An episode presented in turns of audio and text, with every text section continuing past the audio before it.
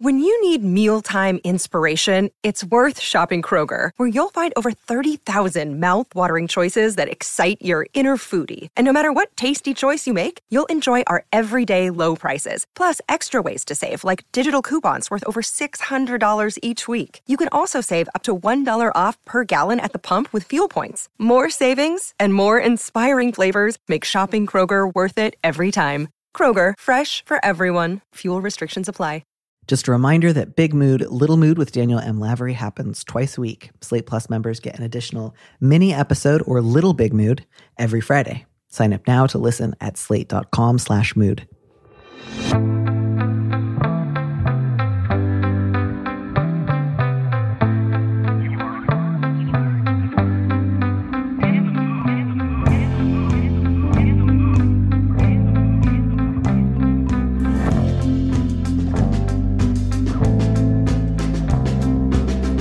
Hello and welcome back to Big Mood, Little Mood with Daniel M. Lavery.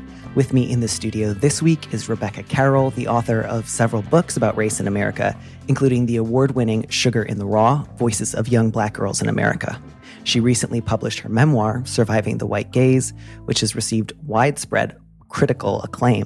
Rebecca, welcome and thank you so much for being here. Thank you for having me. I'm thrilled to be here. I can't tell you how much I have been looking forward to this, really since your event earlier this year with Nicole Chung, who has also written a memoir about adoption and race that I think is genuinely genre-changing. That was one of my absolute favorite conversations. She's so fantastic and so bright and gracious. And also, I just feel like she and I both, I think, are able to use our stories and our experiences as transracial adoptees and build it into a bigger, larger conversation, because our stories of adoption are bigger than adoption. And I just really value and appreciate that about her. I you are very much preaching to the choir on that one. I also admire her tremendously and think she does something that almost no other writers can pull off in quite the way that she does. But I'm also just especially excited what both of your books seem to have done in terms of, I don't know how to say this without using a phrase that I hate, which is like changing the conversation, just because what on earth does that mean? But it does seem like at a really general public level, like mass conversations about adoptions, there seems to have been a slight crack in the door, whereas 5 or 10 years ago, it did not seem like you could discuss it on like a national level without just sort of going with the party line of, isn't it great? Isn't it wonderful? People want to do nice things. End of sentence, end of discussion. And I'm so moved and energized by the way that you two have been able to change some of that. But the fact that that in that sort of packaging of language, that the phrase people like to do nice things was part of that, as if adoption is intrinsically nice, is this idea of doing something that is for the good or for the betterment or for where it's actually a deeply confounding, complex decision and choice with, lasting, sometimes devastating, sometimes glorious repercussions and ramifications. But I just was so struck by you saying people like to do nice things, like as if adoption can only be a nice thing. Yeah. I mean, really my hope for so much of this, and this is where I think my own experience with families of origin come into play, although I myself was not adopted and did not live in a family where anyone was adopted, either inwardly or outwardly. But rethinking ideas of the family as a site of people doing nice things for children, which is just self-evidently not true, I think, which is not to say that families aren't capable of doing nice things for children, but that generally speaking, I think it does more harm than good to think of the family as a place where adults make good decisions based on their child's best interests, and then the child is grateful, and that's how things ought to be. I think that's, in fact, deadly dangerous. I agree. So I could not agree more. I'm excited to then and I'm also glad that we agree on that front, although I'm sure it would be interesting to have someone who disagreed with me, maybe a future episode on that subject. But I think this will be good as we go into sort of ideas of as a person who was once a child, must I be unendingly grateful to a parent for the rest of my life?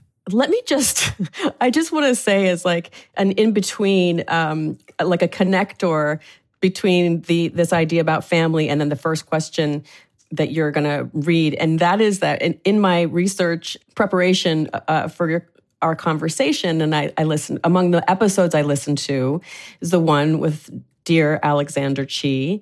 And the fact that he referenced Summer Lovers, the movie, I just want to tell you, put me in such a state because my father's lover of 10 years brought me to see that movie in the theater when I was 12. Wow.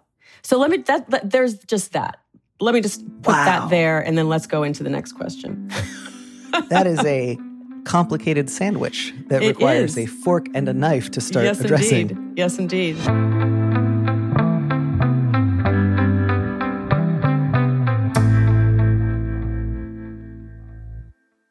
Would you please be so good as to read our first letter? This one is called Maternal Meltdowns. I'm a woman in my late 30s, and I've always had a fraught relationship with my mom. I'm her only child, and she treats me like I hung the moon, but also constantly infantilizes and criticizes me. She always has to be the center of attention and sees herself as a victim. She can be very difficult, but whenever someone tries to call her out, she acts as if they've blown up out of nowhere, especially me and my dad.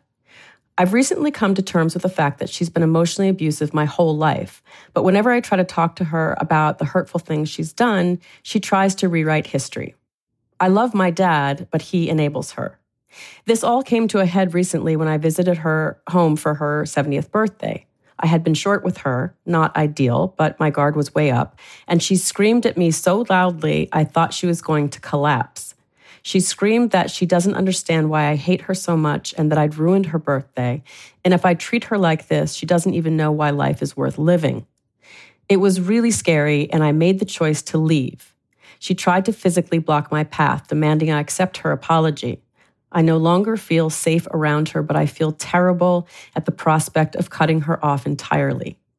My dad, meanwhile, has placed himself in the middle, and he's making himself physically ill, acting as a buffer between us, something I've assured him he doesn't need to do. She's never met a boundary she doesn't view as a threat, even though I've tried to explain many times before. I feel guilty at the prospect of cutting ties with her, but I also need to take care of myself. How should I approach this? I will say, when I got to the line, she's never met a boundary she doesn't view as a threat, I just wanted to go lie down with a cold compress over my face for about an hour. I know. Like, I know. I mean, the relationship between children and their parents at every step of the way, I say this as a mother of a teenager and the daughter of really complicated parents, a whole carousel of complicated parents. You absolutely have to take care of yourself first.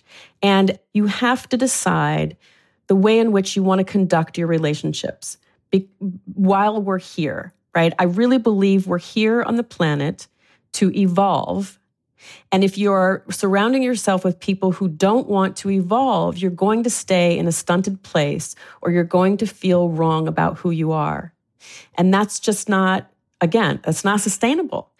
And so I think the other thing that's really important for this letter writer is that you take into account that the relationship between your parents, you know, they live together, they're partners, they've been married for however long. And so whether there's an enablement happening or whatever that dynamic is, they've chosen that. And that's not going to change. And so first take care of yourself and then figure out the workaround, right? If you want to be in contact with one or both of them. But you're on your own with this because you're not going to get the work on their part that they need to do, clearly. So you need to, as you've already stated, self-care, take care of yourself and what you can handle and what you can manage, and then figure out how to engage with your parents in a way that is not frightening, that is not manipulative. And that's really hard. I mean, we all have to figure it out. There aren't any set of tools that work every time. Yeah, I agree with all of this. You know, letter writer, I think you already know what it is that you not only want to do but are going to do.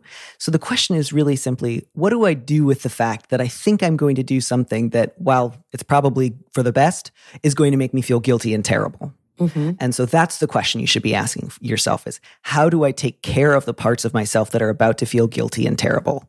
That's the question. That's such a good point. You know, there's a lot of explanation here in this letter. I relate to this very much of just like, I know it's unreasonable. I've been keeping a detailed log of how unreasonable it is for 30 years. And part of me just thinks if I can explain it in the right way, my mother will eventually say, you're right. That's true. And I don't want to close down completely the possibility that she might someday attempt to change.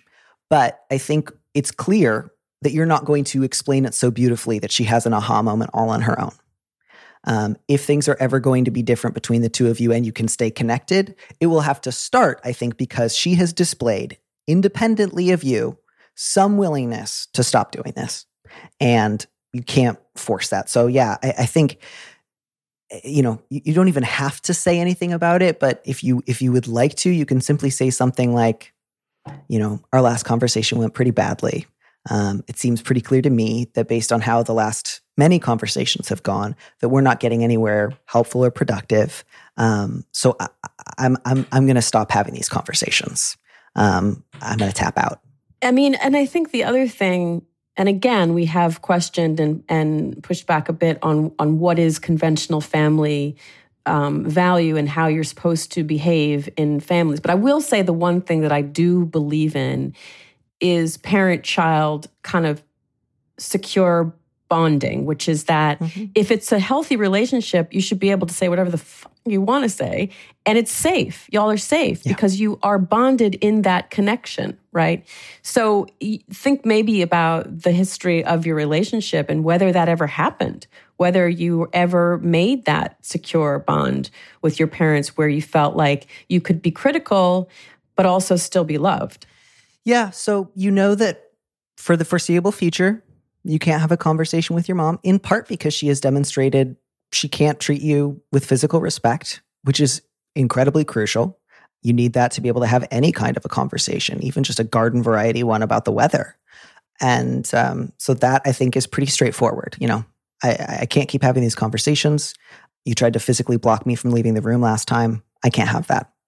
The stuff with your father, I think, might be a little bit more challenging because I picked up some like real parentification on the letter writer's part of, you know, he's making himself ill. I keep telling him he doesn't have to.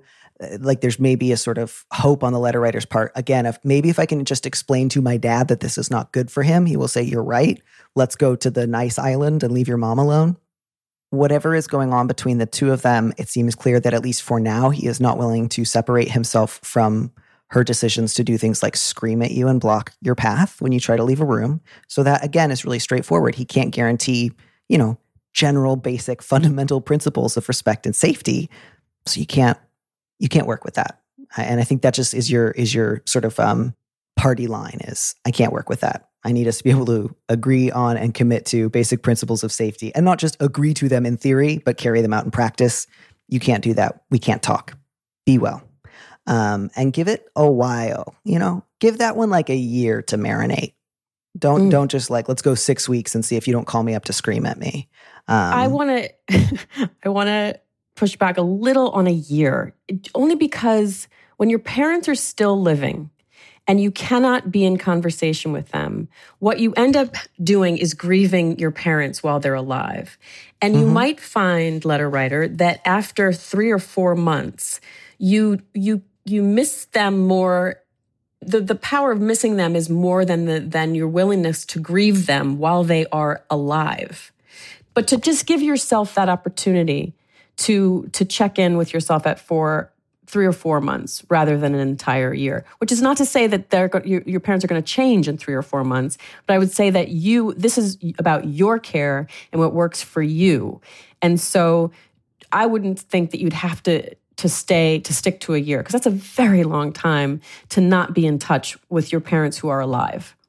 That is helpful, if only because I think this is an interesting site of interesting disagreement. Sorry for saying interesting so many times in a row. But I do see that the letter writer has said the prospect of cutting ties. And I simply like added a year to sort of like downplay that. Like maybe it won't be so bad.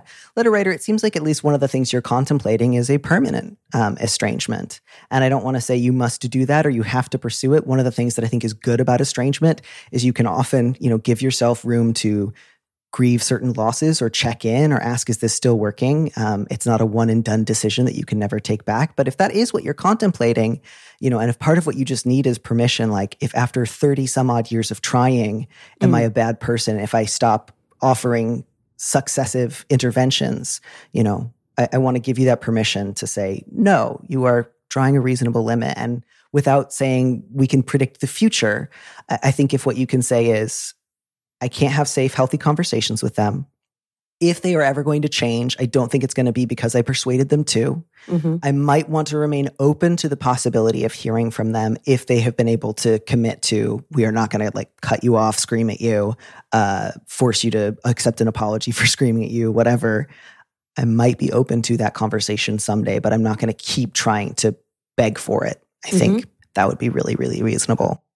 And just figure out how can I take care of my guilt? Because there's a part of you that's going to feel like I should sign up for another 35 years of getting yelled at because she's my mom. And that means the person who's allowed to treat you however they want forever because they're your mom. And I just think that that will cause you a lot of unnecessary pain. So, and I would just say, because I love, Danny, how you're always sort of like, how do I do that? Guilt, like shame, is useless in the end. It doesn't actually elevate you.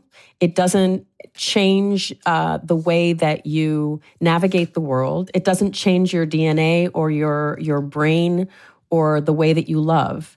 And so just free yourself a bit, if you can, of your guilt. Like think of it that way in terms of managing it. Yeah. And, you know, I think this is no longer on the subject of this exact specific letter and more broadly on the question of what does or what can various forms of estrangement look like on the other side of the estrangement. You know, I myself am heading into year 2 of mine, and I believe it will last for the rest of my life. I think that would be a good thing if it lasted the rest of my life, not least because it would mean that I had never given in to an impulse to say really unhelpful things or to attempt to lash out or cause unnecessary pain. So that would, in one sense, be a really good indicator that I had been able to stick to a course of action where I take care of my anger responsibly, if that makes sense. And to just say there are ways in which you can have guilt, regret, anger, sadness while talking to your relatives, in ways you can have it while not talking to them. And it's not necessarily that one is the path of guilt and sadness and the other is the path of repression but closeness. It can be either one, if that makes sense. Since we're calling up personal experiences, and I just wrote an entire memoir called Surviving the White Gaze, largely because my adoptive parents are white, my birth mother is white, my birth father is Black, who passed away. But in terms of estrangement, I extricated myself from my birth mother, who's extremely toxic, for the first time for, 2005 maybe. And that period lasted about 10 years. And then there was a health issue, right? And so I think, okay, I can do this. I can just be in direct email conversation, ask her specifically about this thing. But it very quickly devolved into the dynamic that was toxic. And so I have now been estranged from her, for many years. And with the release of my memoir, I'm managing the fallout from my parents and how they have responded, my adoptive parents and how they've responded to that. So yes, there are certainly variations on estrangement. I just wouldn't want, letter writer, for you to feel like you have to hold yourself to something if emotionally you start to feel, degenerative. Yeah, I think that's really, really useful. I'm also really glad that you brought up your memoir, because that was something that I also wanted to spend some time talking about today. It's fabulous. I'm so glad that I got to read it. I'm so glad that you wrote it. And I would love to hear a little bit more about what touring on this was like, not least because you toured primarily, if not entirely, virtually during COVID. Is that right? Yeah. Yeah. It was actually brilliant. And I say that as someone who is like not really into makeup, not really. I love to dress up, but I don't love to do TV makeup or Zoom makeup and I also don't love to be away from my kid too much. My husband too, but mostly my kid. My family, I should say. So what I got to do is pick like an array of phenomenal people to talk with on Zoom for an hour, and then I'm done. Like I go to the bathroom, take off my makeup, and then I put into my, get into my cozies and start making dinner. It's fabulous. I got to talk to Nicole Chung, as you mentioned, and Desus Nice, and Gabrielle Union, and Christine Vachon, and Ali Mistal. It was just an amazing group of folks who each came with such extraordinary and unique takes on the book and where they were able to enter and find themselves. And that was deeply gratifying and really heartening, because as I said earlier, it's like, it's a story about adoption, but it's also a story about race and systemic racism and the infrastructures that are in place. It's about gender. It's a coming of age story. And so, my hope is really that people would find themselves where they found themselves. And that has happened. So I'm deeply grateful for that.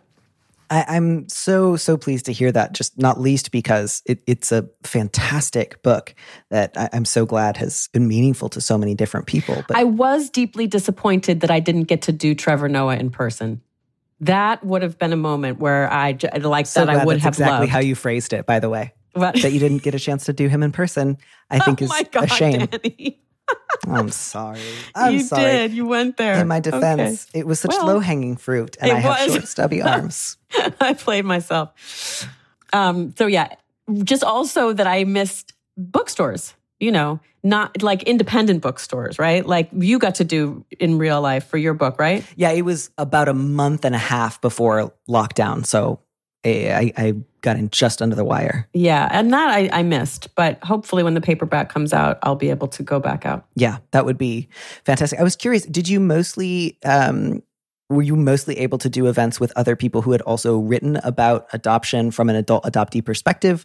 Was that something that was important to you? Was it more that you wanted like a broad swathe of maybe people who did memoir, people who did adoption discussion, people who did race books? Like, what was the breakdown there? So I tried to find folks who, as I said, could find themselves, place themselves in some part of the book. So obviously Nicole Chung, for the obvious reason that she's a transracial adoptee and has written her own beautiful memoir, All You Can Ever Know. I chose Gabrielle Union because she is a Black woman navigating America. Desus Nice, who is just a book person. He loves to read and he's hilarious and he's from the Bronx and he had some of the greatest questions. Ali Mistal, who has not written a book but is one of the finest critical thinkers and has a fantastic sense of humor and is a Black man, who could speak to my ideas about my birth father, the way that I envisioned him, and then when I met him and sort of what that relationship was like and the kind of toll that took on me as I was navigating the white gaze. So I really, I chose Christine Vachon because I've known her for a long time and a great admirer of her work and because I love film and and I feel like the book is kind of cinematic and so it was, it was fun to sort of think about matching up with folks who Gina Prince-Bythewood, the filmmaker who is a Black transracial adoptee. And so that was great to talk with a grown Black woman, transracial adoptee who has also navigated a birth reunion and thought about adoption a lot. I'm also so curious too. I think I believe I'm correct in saying that your earlier book, Sugar in the Raw, came out in, is it 1997? Yes. So, a little shy of 25 years separate those two books, both of which have, a great deal to do, not just with childhood generally, but specifically like Black girlhood. And I was just curious, Did you find yourself in the writing of Surviving the White Gaze thinking more back to Sugar in the Raw? Do you think of them as being in conversation with each other, as being sort of separate but semi-related projects? Yeah, absolutely. I wrote Sugar in the Raw and traveled for Sugar in the Raw at a time when I was really just cresting at, holy shit, this whiteness is a lot. It's everywhere. It was right around the time that I discovered the phrase surviving the white gaze, which is from Toni Morrison, who I heard say it on, I'll say his name, Charlie Rose, on the Charlie Rose show, the now fallen Charlie Rose. I heard her say it when she was a guest, and I remember being in the control room and thinking, oh my God, that's what it is. That's what this is. And I was simultaneously sort of in conversation with Black girls all across America who were also surviving and navigating the white gaze in ways that they didn't even know how to articulate. So it's very gratifying to have amplified those voices and to have discovered those voices and had given them a platform so way before social media where they could shine in their Black girl magic, what would be known now as their Black girl magic, where they could just be and exist in ways that we are not allowed to be and exist now, given social media and TikTok and the expectation of Black girls and the adultification of Black girls and all of those sorts of things that we're talking about more now, which is a double-edged sword, as you know, having started, you know, you are a child of the internet.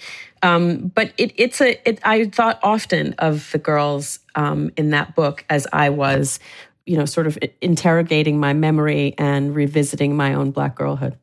I hope so much if you're ever able to stay in touch with any of them that you send them copies of this book. Oh, yes, for sure. In fact, in the prelude, Felicia is one of the girls in the book, you know, who I reference. Yeah. Yeah.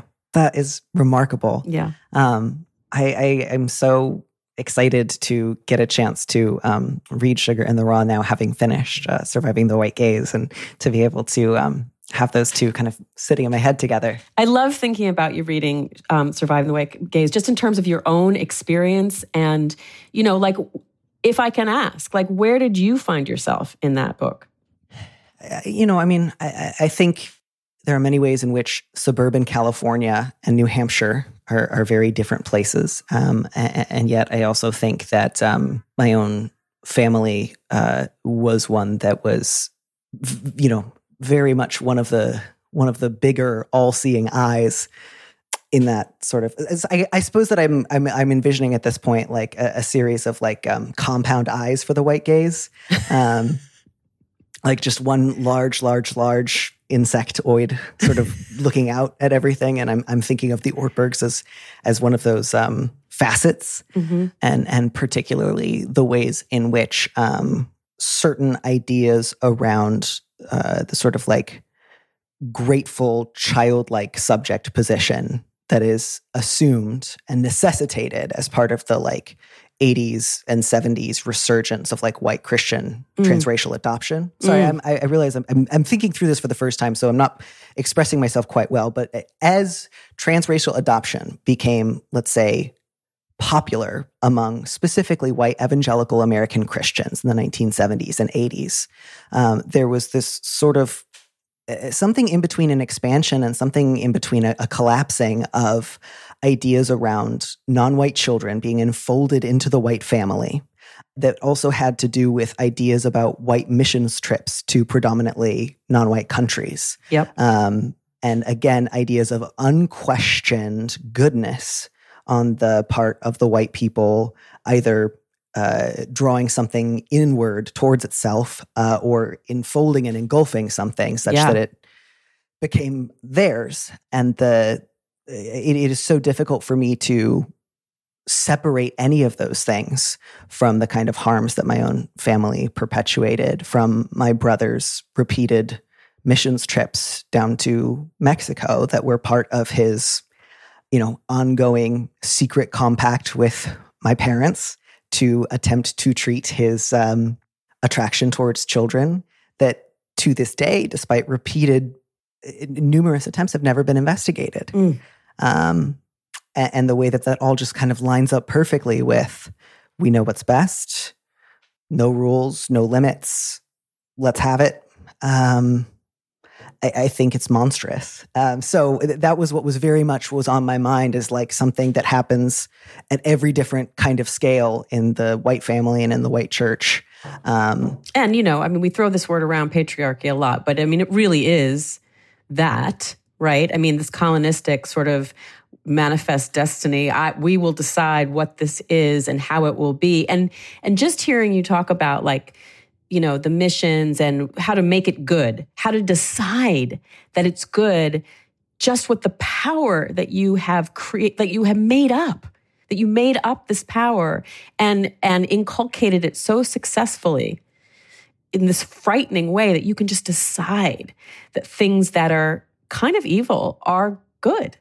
It's wild. It's wild to me. And not just good, but like unquestioning goodness. Right. Well, that's all. The unquestioning is like, that's what blows my mind. I mean, that's what racism is, right? It's like unquestioning the inhumanity and denigration of Black and brown people, but particularly Black folks, is like the unquestioning of it is the racism. You know, I think of the arrests. It was about 11 years ago now, back in 2010, there was a group of 10 Americans who were detained in Haiti for attempting to transport something like 33 children. And this was after the earthquake. And the sort of statements they gave were something like, you know, gosh, we're just trying to help. And yes, like, oh my God, I remember that. Arrested for smuggling children out of the country. Oh my God, that's right. Because I mean, I don't remember the exact warning, but we're just trying to give them a better opportunity, like just to help. We're just trying to help. Like the condescension, the power of the patronization is so deep-seated. Yeah. And just, you know, why would you even want to look into this? And so I think to this day, you know, I know that there is an ongoing second investigation happening at my father's former church in Menlo Park. So there is an investigation, at least, in this church in a predominantly white neighborhood in the Bay Area.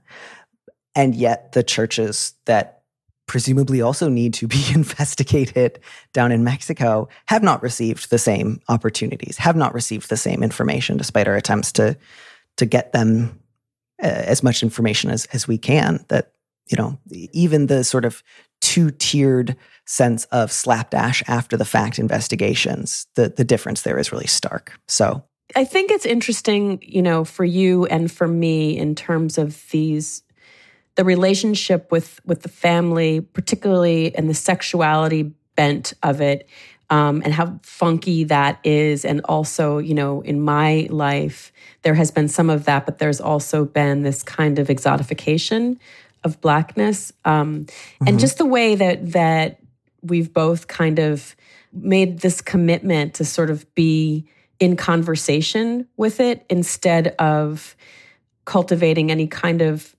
shame around it, I think is worth bringing up to your listeners, because it's really hard. It's hard to, you know, go forth in ways that are truthful to yourself, as you well know, that are in deep conflict with your family of origin. Yeah, it is. It's painful and difficult, and I really, really understand the many impediments that face anyone who wants to step out of that family circle or challenge that family circle. It's not easy, and in some ways, the family trains children up in order to never do that. And so it can feel like trying to move a mountain using your mind. But as you say, it is worth doing. And as you say, it is worth doing in a way that doesn't treat the person or the persons who are attempting to step out or interrupt a cycle as simply, you know, angry or ungrateful or simply misunderstanding good intentions. It's like, no, I'm very clear on what the intentions were. Exactly. I'm very clear on what the intentions were, right? Mm-hmm. Or falling out of line or, you know, like, that is so important. I'm very clear on the intentions. It's like for the folks that we are addressing are the ones who are unclear on their intentions. Or who just want to sit with, here are what my intentions were, that's all we can talk about. And it's just sort of like, well, I'll never know what your intentions were. I only know what you tell me of your intentions. And frankly, your intentions are not the issue here. They're not. They're also kind of, I mean, I'm kind of over intentions, right? Like, I'm just over people saying, well, that was not my intention. Again, like, okay, you can say that. What I know is what I have experienced and the way in which I want to live my life and the morals and the folks around me and the relationships that I'm in and the chosen family that I created doesn't work with that intention. I'm curious, did you find that there was a difference, and you don't have to go into like deep personal detail about your own individual relatives, but I'm curious, did you find that there were things that you had put in the book that you had already said or attempted to say out loud, but that were received differently once they were in print? Oh my God. So, Danny, here's the thing. Like all I've done my entire life is have conversations about everything that is in this book. And so I got really tired. And I arrived at a place where it was a pivotal moment.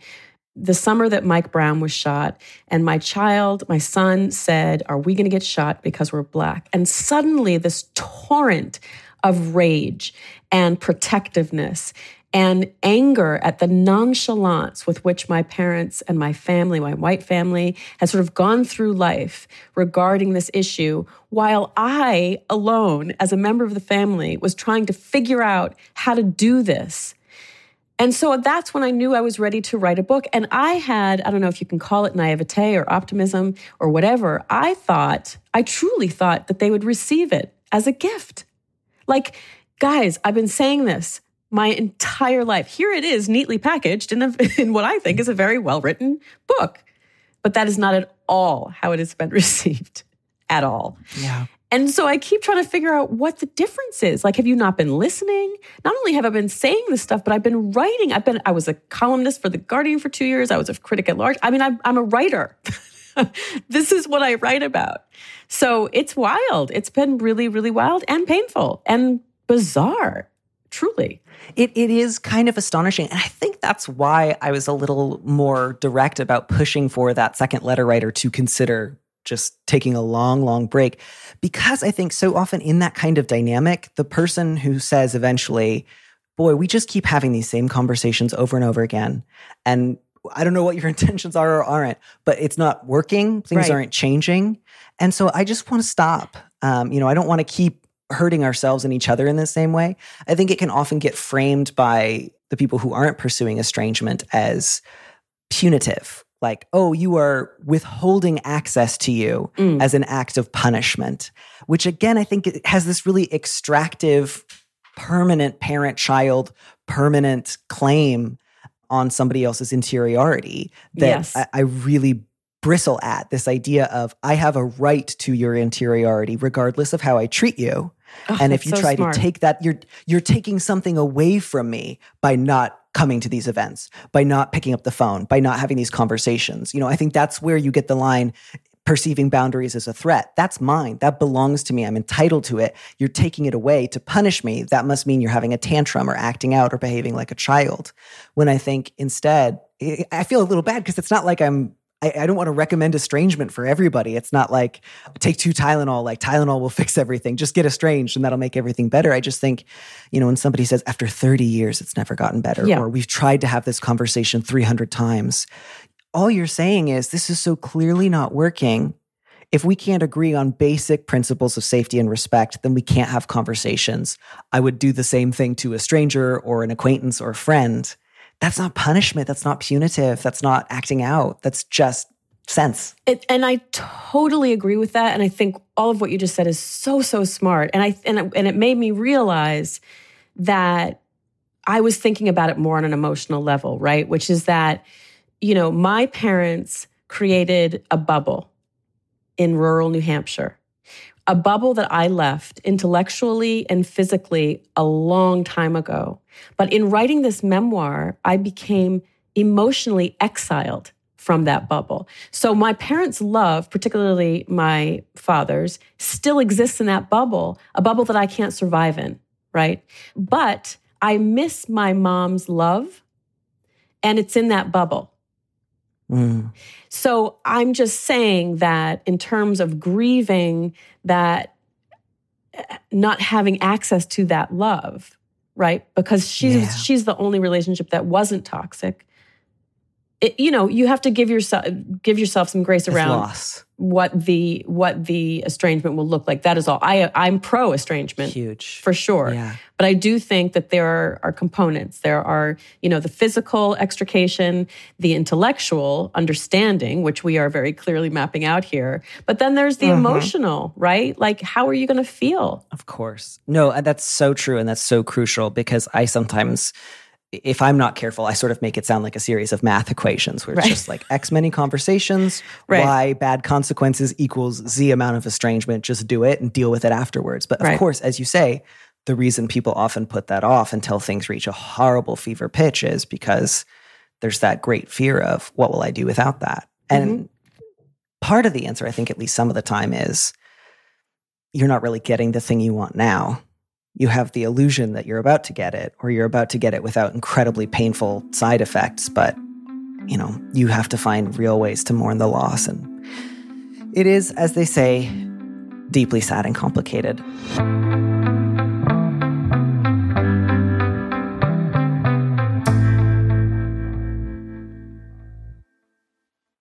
But, what's not complicated is our last letter. Oh, good. Which we're going to answer in a lightning round. Okay.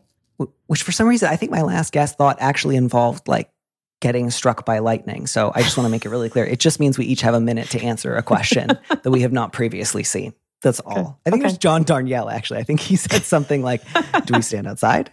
That was felt very appropriate. So I will read this letter. And I will give you a minute on the clock. Okay. I'll let you know when you have 10 seconds and you need to start wrapping it up. Okay. But that's it. Just 1 minute. Like no Family Feud. Or as much nuance as you can fit into a minute. And then it'll be my turn. So the subject is not sitting well in Wisconsin. I had made a new friend, or so I had thought. We agreed on many things, but also agreed to disagree on many things. I'm a married woman in my 30s, and he's a single Christian man in his 40s. We worked in the same building, but not at the same company, and we often got lunch together or chatted in the halls. During the pandemic, we'd call each other about once every week or every 2 weeks, and we'd occasionally take a walk together. After about a year, he ghosted me after a phone conversation I can't stop replaying. We'd been talking about politics, and he kept insisting that I, and liberals in general, need to compromise. I asked why I should compromise my solution-focused, data-driven stances when he couldn't offer me reasons to change my mind. In the scenarios we had discussed, like abortion, immigration, homelessness, I was offering hard data and focused on solving problems. I understand why politicians might have to make deals in order to get things done, but we were just talking as two individuals. He kept insisting that I compromise. I know data isn't everything, but I think when it comes to solving problems, even if something seems uncomfortable or unusual, if it's more effective than the alternatives, then that's all that matters. I get that offering safe places for drug use with medical staff or sex education and the distribution of condoms might seem like condoning problematic behavior, but if we're talking about solving problems, those solutions make the most sense. His insistence on compromise when he never offered another solution still doesn't sit right with me. I respect his religion, but I don't think his being more religious than me gave him a moral high ground. I was raised Lutheran, and I know the scriptures better than most. I wonder if there's something I did wrong, but I feel like compromising on a matter of basic human rights with no alternative solutions just makes me feel ill. I tried to call after our last talk, but he never responded. All right, I'm putting a minute on the clock, and I'm going to start it when you start talking. So, letter writer, you use the word compromise a bunch here. And I'm just sort of wondering if you know what compromising means, or if this friend of yours knows what compromising means, which is that there needs to be an alternative suggestion in order for you to make a compromise or agree upon a compromise. And so if there is no offering of said alternate suggestion or data point or opinion or expertise, then compromise is off the table. So you are clear in your thinking, and I'm sorry that he ghosted you, but it seems like this is for the best. Great. You finished with 20 seconds to spare. I'm going to try to see if I can just use those remaining 20 seconds, get us out of here a little faster. Yeah, you used to talk a lot to somebody who was not a colleague, and you guys used to argue a lot. Now he doesn't want to talk to you anymore. I get why it feels weird, but all you can do is say, this guy doesn't want to talk to me anymore. He's not returning my calls. Don't call him anymore. Find somebody else to fight with. Oh, and that leaves us with 5 seconds. We're both great. We finished. All right. Easy problem. Rebecca, thank you so much for coming on the show. I'm so glad that I got to talk to you today. And thank you so much again for being willing to go into such thoughtful detail about some very thorny issues. Well, it's been a complete joy. You are wonderful in conversation, which is why this podcast is successful and wonderful to listen to. And so I will come back anytime. I just invited myself to come back anytime. Please do. Invite yourself over, frankly, for dinner any old time. I would love that as well. I'm just pleased as punch. Have a great rest of your day. You too.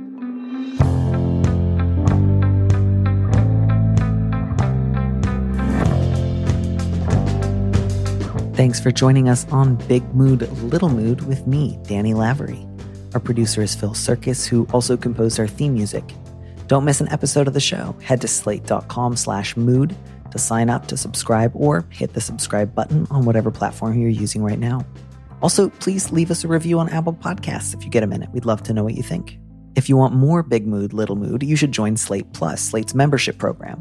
Members get an extra episode of Big Mood, Little Mood every Friday, and you'll get to hear more advice and conversations and interview questions with our guests. And as a Slate Plus member, you'll also be supporting the show. Go to slate.com/mood+ to sign up. It's just $1 for your first month. If you need some little advice or big advice and you'd like me to read your letter on the show, head to slate.com/mood to find our Big Mood, Little Mood listener question form, or find a link in the description of the platform you're using right now. Thanks for listening.